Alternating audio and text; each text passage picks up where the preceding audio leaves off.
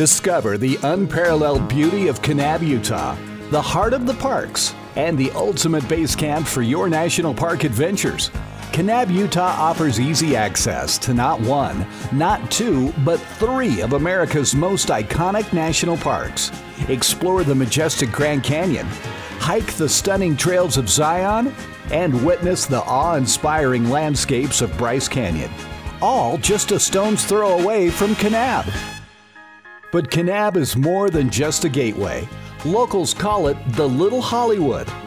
It's a charming town with a vibrant community. So whether you're an outdoor enthusiast, a nature lover, or a curious traveler, Kanab welcomes you to make unforgettable memories in the heart of the parks. Plan your journey to Kanab today at visitkanabutah.com. Your gateway to endless adventures starts here.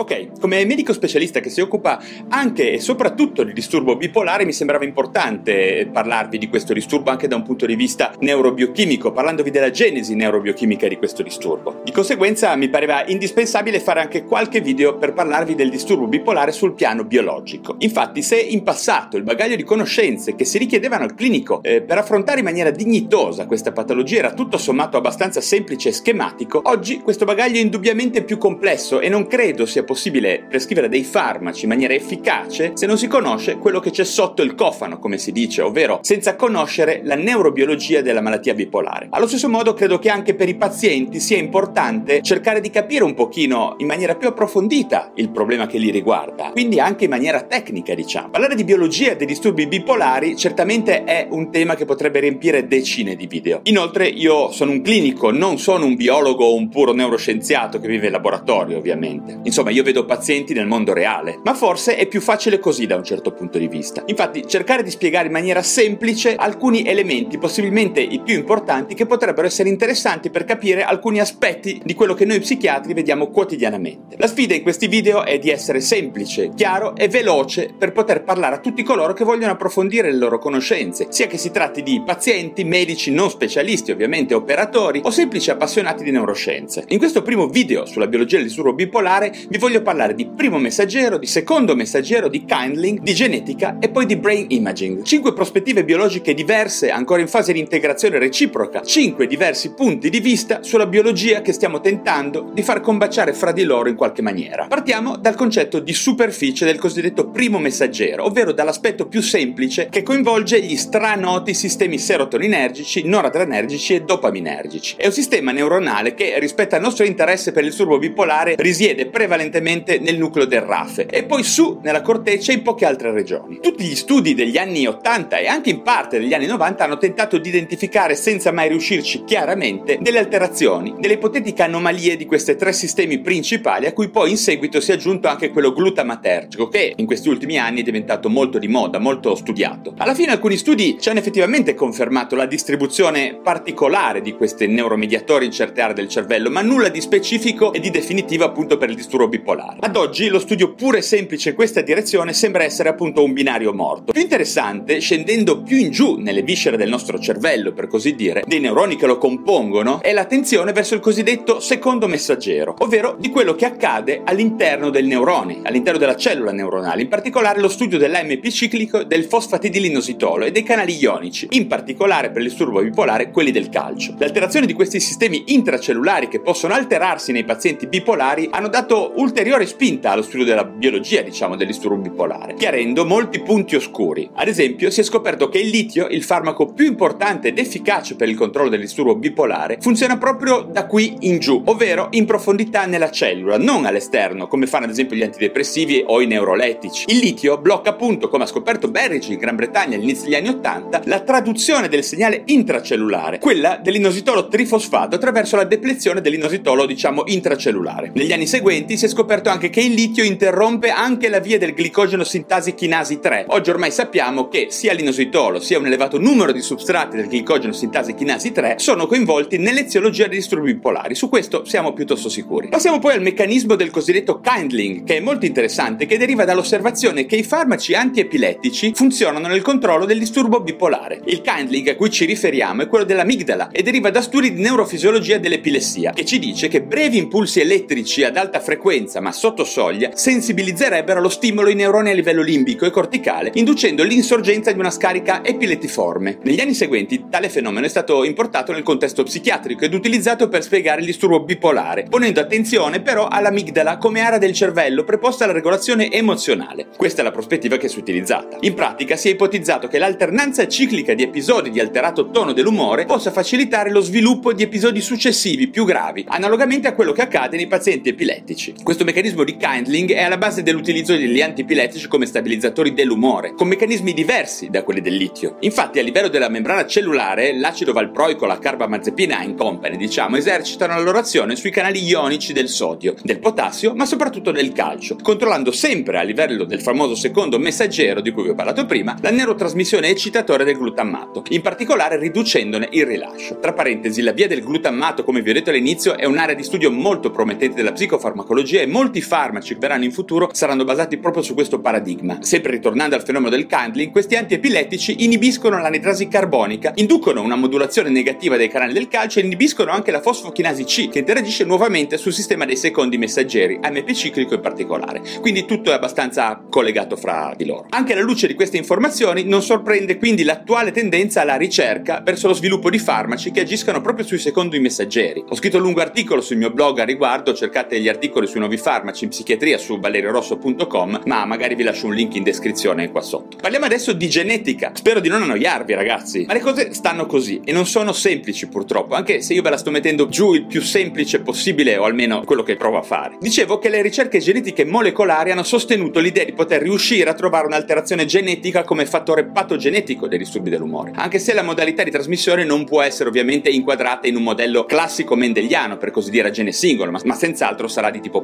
poligenico. Insomma, molto complesso e in interazione con l'ambiente esterno, ovviamente. Partiamo dal dato di fatto che la percentuale di ereditarietà del disturbo bipolare si muove intorno al 40%, nel caso di una definizione molto restrittiva per le forme più pure gravi, diciamo, ed il 97% considerando il concetto di spettro bipolare, includendo anche altre forme affettive attenuate o meno pure, come ad esempio la ciclotimia. Possiamo anche dire che i geni candidati alla genesi del disturbo sono il COMT, la catecolo-metiltrasferasi, il BDNF, appunto il fattore neurotropico, il DAT1, trasportatore della dopamina, il gene cosiddetto CLOCK, che gestisce i ritmi circadiani umani, e il GSK3 beta, come vi ho detto prima, coinvolto nei meccanismi del secondo messaggero intracellulare glicogeno sintesasi chinasi 3 beta. Abbiamo poi il SLC6A4 e infine l'L66 del BDNF, un ulteriore gene che sarebbe associato al disturbo bipolare pediatrico. Il DAT, il trasportatore appunto della dopamina, gioca un ruolo centrale nella regolazione della neurotrasmissione dopaminergica attraverso il reuptake della dopamina sinaptica, facendo riferimento alla prima prospettiva, diciamo, del primo messaggero. Il gene DAT, tecnicamente il 6LC6A3, localizzato sul cromosoma 5, è un gene candidato per parecchi disturbi psichiatrici, incluso il disturbo bipolare. Il DAT è espresso selettivamente in tutti i neuroni dopaminergici, anche in quelli che originano nella sostanza nigra nel tegmento ventrale, con proiezioni neuronali allo striato al nucleo accumbens, alla corteccia prefrontale ed all'ipotalamo. Gli studi ci dicono che effetti fisiologici sulla variazione nell'espressione del gene DAT sono presenti negli animali d'esperimento e includono iperattività, deficit sensomotorio e cognitivi e disregolazione del sonno,